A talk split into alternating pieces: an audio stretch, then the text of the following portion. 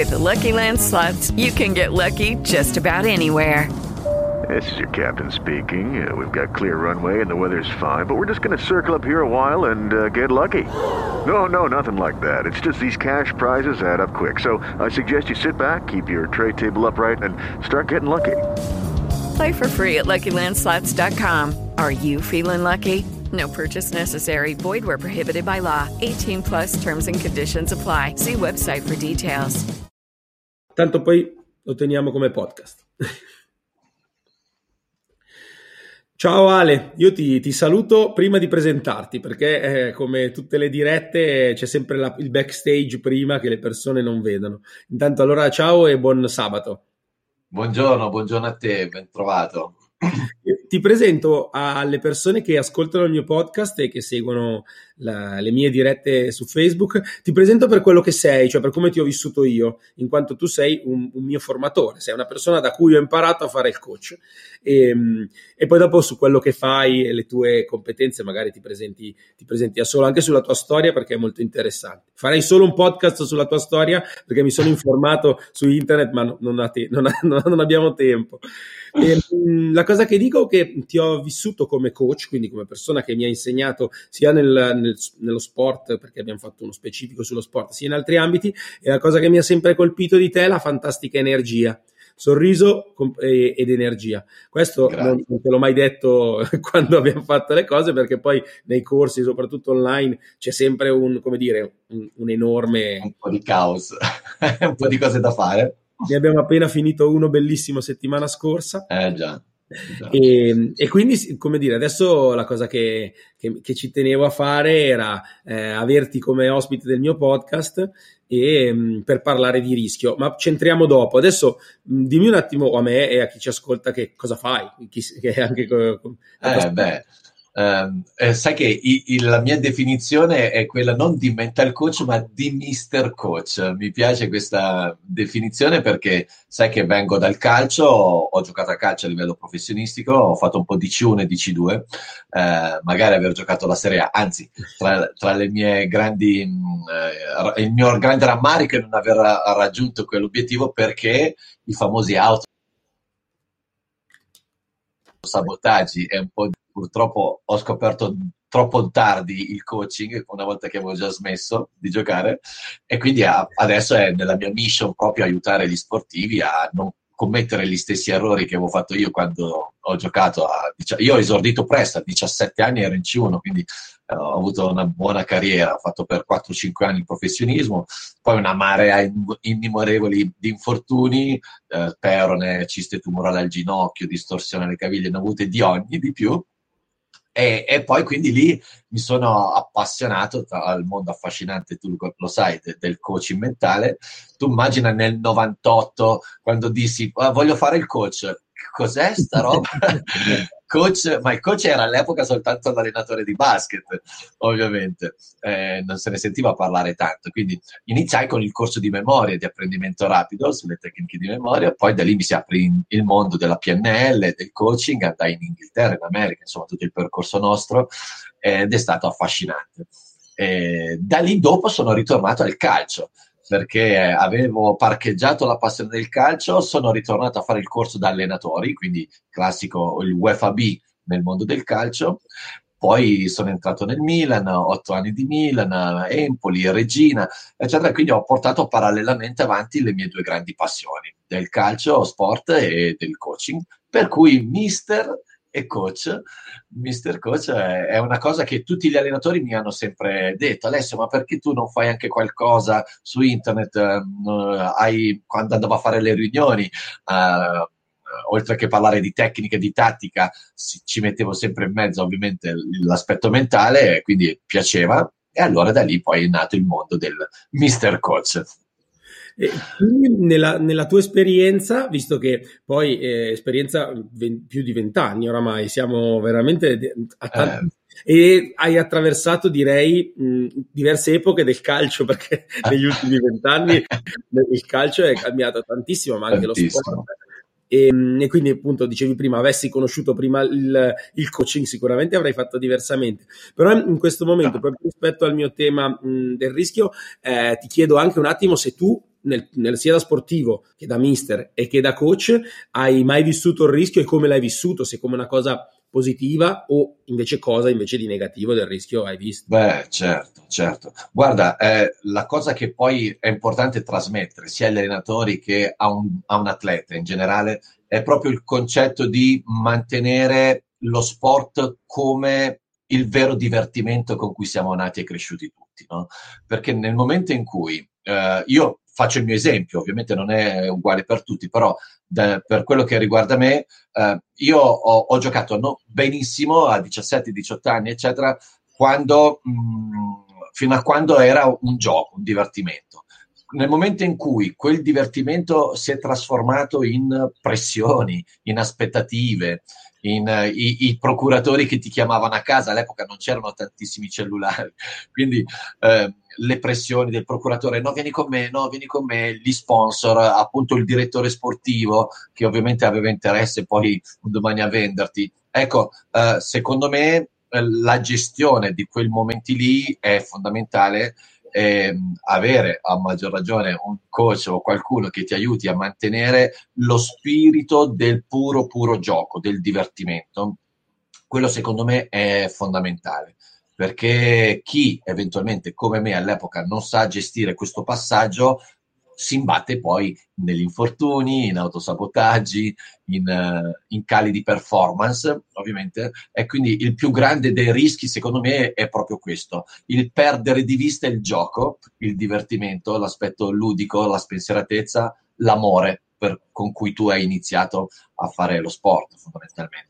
Questo, diciamo, per quanto riguarda l'atleta. All'inizio Uh, per quanto riguarda l'allenatore, beh, ovviamente l'allenatore è costantemente impegnato a affrontare rischi di ogni genere, dalle scelte tecniche, eh, ovviamente, dal, dal, confronto con i genitori, dal confronto con uh, i dirigenti, piuttosto che una scelta di metodologia. No? Io, avendo uh, formato tantissime scuole calcio, per esempio, dove c'erano anche i direttori tecnici, che magari avevano una propria impostazione, tu cercavi di fargli arrivare una nuova metodologia più efficace o più nuova, ecco, il rischio lì è quello di scontrarti inevitabilmente con eh, vecchie, vecchi schemi, vecchie abitudini e lì ci vuole molta comunicazione, comunicazione efficace, tu ne sai qualcosa e quindi cercare di entrare in empatia, la, la parola chiave per me oggigiorno è proprio empatia. Quando se ne parla, è intelligenza emotiva, ecco, questo secondo me è il più grande, come dire, dei rischi che un allenatore deve saper affrontare e gestire, sviluppare la propria intelligenza emotiva, perché quanto più lo sai tu, tanto più lo riesci a trasferire poi agli altri, l'abilità di gestire al meglio il tuo stato d'animo e essere intelligenti con le tue emozioni.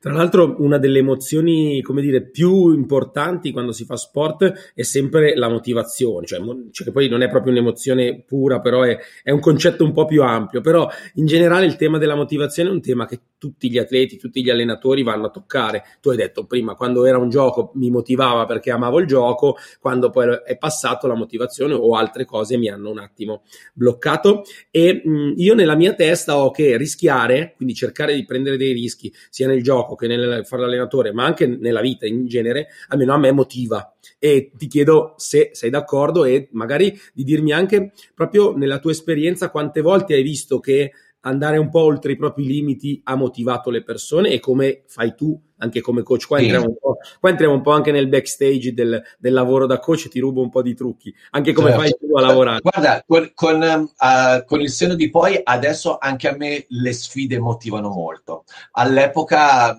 come dire, mi intimorivano, ma perché eh, da ragazzino di 17-18 anni ovviamente hai una maturità, a 40-45 ne, ne, hai un'altra, ovviamente, no? Quindi ehm, adesso io vivo di sfide perché poi la libera professione eh, eh, ti porta inevitabilmente a, a, vivere di sfide, ma sai, eh, eh, nella mia storia, tu prima parlavi di storia, nella mia storia come sono diventato io un formatore X, eh, ho iniziato, questo è un grande rischio, è stato un, un, rischio micidiale, perché io ho smesso di giocare a calcio e quindi tra cui con, con tutti i benefici del caso, no? perché giochi un'ora e mezza a, al giorno, sei pagato anche abbastanza bene, e poi eh, decido di andare in addestramento a, a, Napoli, l'azienda X mi manda in addestramento a Napoli a fare cosa? A volantinare per strada per formare le persone.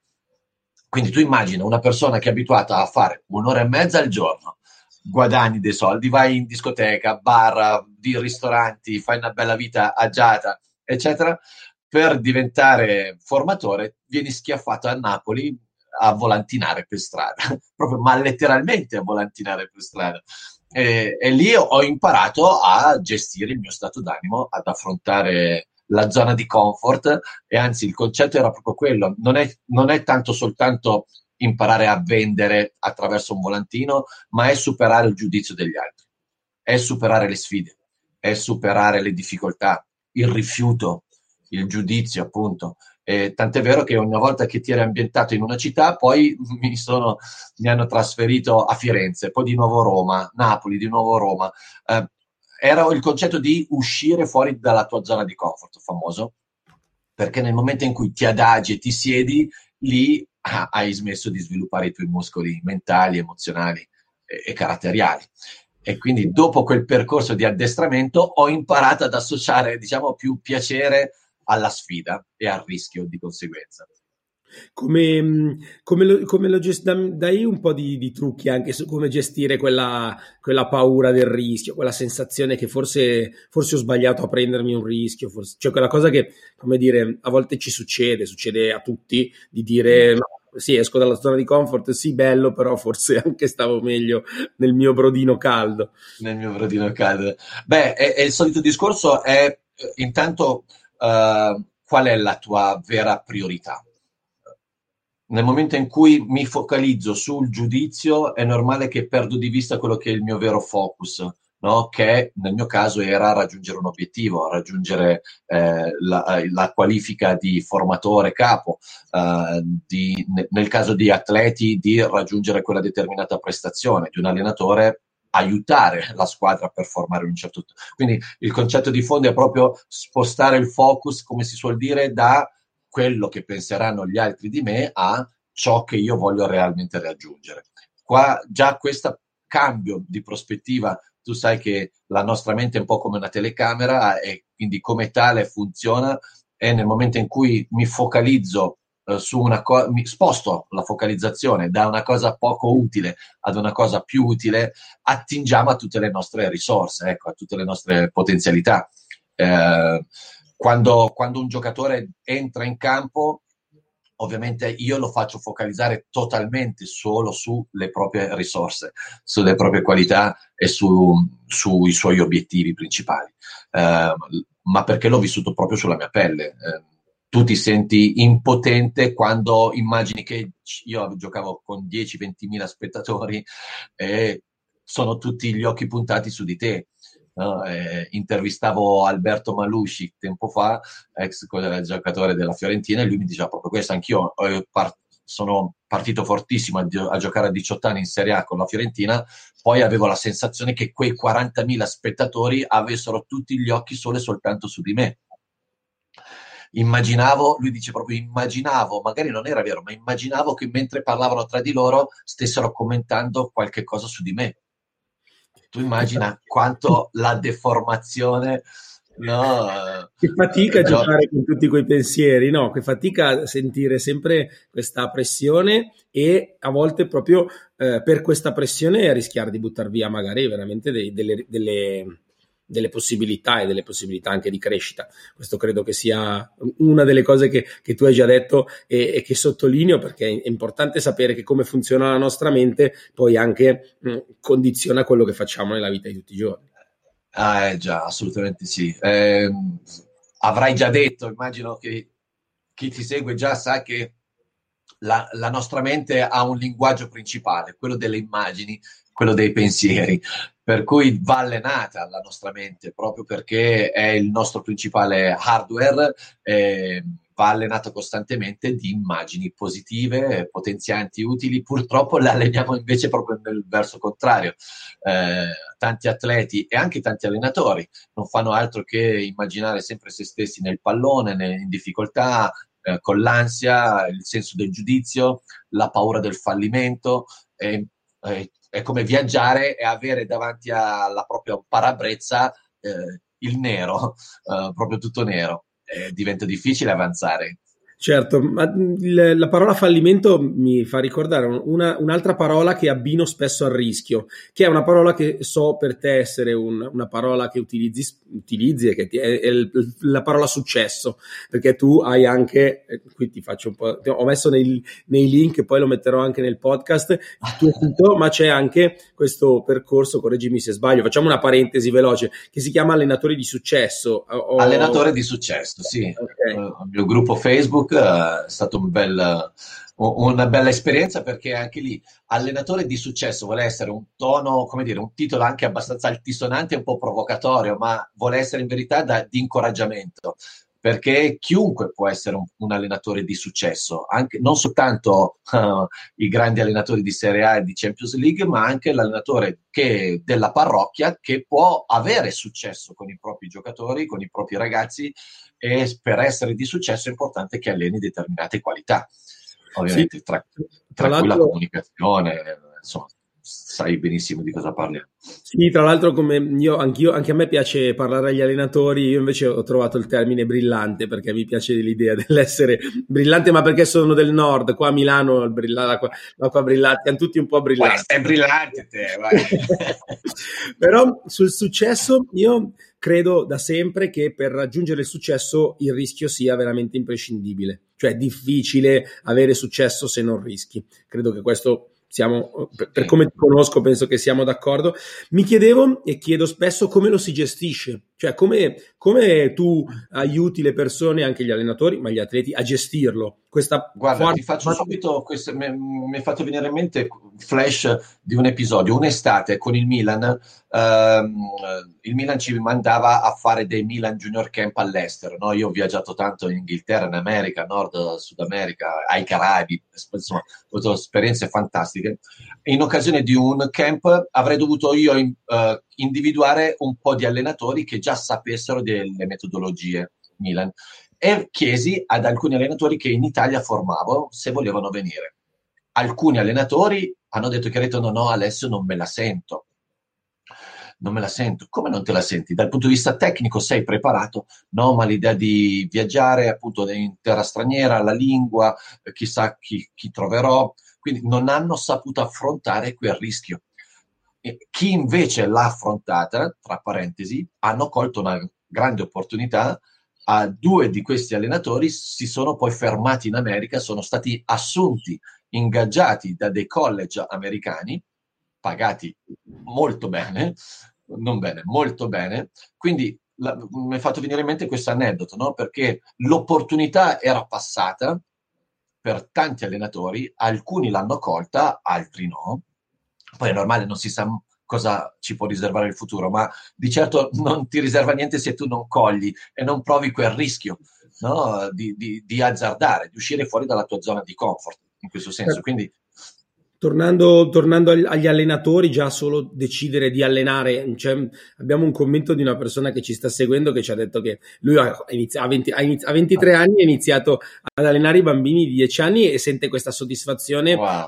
di quando insegni e vedi le, che il tuo insegnamento torna poi durante le partite. Credo che questa sia una delle emozioni più belle per un allenatore, fare qualcosa oh. e vederlo poi applicato. Penso che l'altra, l'altra cosa sia quello di spingere sempre le persone a fare eh, un po' di più di quello che pensano di poter fare. Credo che ci sia sì. anche quello. Come un allenatore può far migliorare i, i, su, i, suoi atleti, questo credo che sia una cosa importante. Su questo tu avrai, avrai, sicuramente delle esperienze da, da raccontarmi. Beh, eh, tu sai benissimo cosa sono i metaprogrammi, cosa sono i canali eh, rappresentazionali, quindi eh, la PNL, la programmazione neurolinguistica, ci insegna alcuni strumenti, no? tra cui ovviamente la comunicazione verbale, paraverbale, non verbale, eh, ma soprattutto cercare di capire quali sono eh, i modelli del mondo, diciamo così, de- di ogni singolo giocatore. E eh, l'abilità, l'abilità di un vero allenatore sta nell'essere un po' psicologo ed entrare nella testa del giocatore e cercare di capire quali sono le sue esigenze, quali sono anche il, il suo stato mentale, familiare, il suo background, no? le sue abitudini, qual è lo stile comunicazionale appunto preferenziale. Eh, io in, in, nella mia scuola calcio ho avuto tre fratellini, nati ovviamente cresciuti dalla stessa famiglia, che però i genitori si sono separati. Questi tre fratelli, avendo vissuto eh, eh, tre stadi diversi della, della relazione dei genitori, avevano necessità di essere eh, trattati e coccolati in maniera diversa. Uh, quindi in questo esempio c'è proprio il concetto di il primo, per esempio, che uh, era più pacioccoso, si divertiva, il secondo era, aveva vissuto proprio il momento delle forti litigate, quindi gli faceva proprio paura se tu alzavi un po' il tono della voce banalmente. Il terzo, che aveva proprio vissuto appieno, non aveva proprio uh, vissuto praticamente il padre, aveva bisogno proprio delle coccole, dell'affetto, del contatto, gli piaceva che tu lo abbracciassi, no? E quindi capisci bene che l'allenatore deve essere molto empatico e psicologo da questo punto di vista, cercare proprio di utilizzare veicoli diversi, parole diverse, stili diversi in funzione dei giocatori diversi. Questo sicuramente è la, la, cosa più difficile, credo, per un allenatore, perché per, dire, per sapere chi hai di fronte devi ascoltarlo e ascoltare non è uno facile, e questo te lo dico anche se lo faccio di lavoro da, da, come educatore da una vita, ma non è facile. E due, bisogna anche saper, saper ascoltare, quindi non solo sentire, ma come dicevi prima te, ascoltare i suoni, le parole, però ascoltare anche la parte emotiva. Eh e saper vedere anche i comportamenti delle altre persone, perché su questo tu sei maestro, eh, proprio perché lo fai anche di lavoro come formatore, ci sono dei segnali a volte che devi cercare di capire nella, nella postura sì. del corpo delle persone che incontri. Ehm, come, che suggerimento dai di solito ai tuoi allenatori su questa esatto. cosa? Allora, innanzitutto, ovviamente, sai benissimo quanto sia importante la calibrazione, ovvero il calibrare, l'osservare in maniera attenta tutto ciò che è i micro e i macro cambiamenti del linguaggio del corpo de- delle persone. Quindi, eh, nel momento in cui sto parlando e magari in quel momento lì ho alzato anche un pochettino i decibel della mia voce, ecco, se vedo che quel bambino si sta un po' troppo irrigidendo, più del dovuto, quello lo devo saper cogliere, no? devo calibrare quel, quel suo non verbale come un segnale, come un segnale. Tant'è vero che è stato proprio nel mio caso un, un motivo per cui poi sono andato ad approfondire e a chiedere poi eh, approfondimenti alla, alla famiglia, ai genitori. Quindi sicuramente l'osservazione è fondamentale.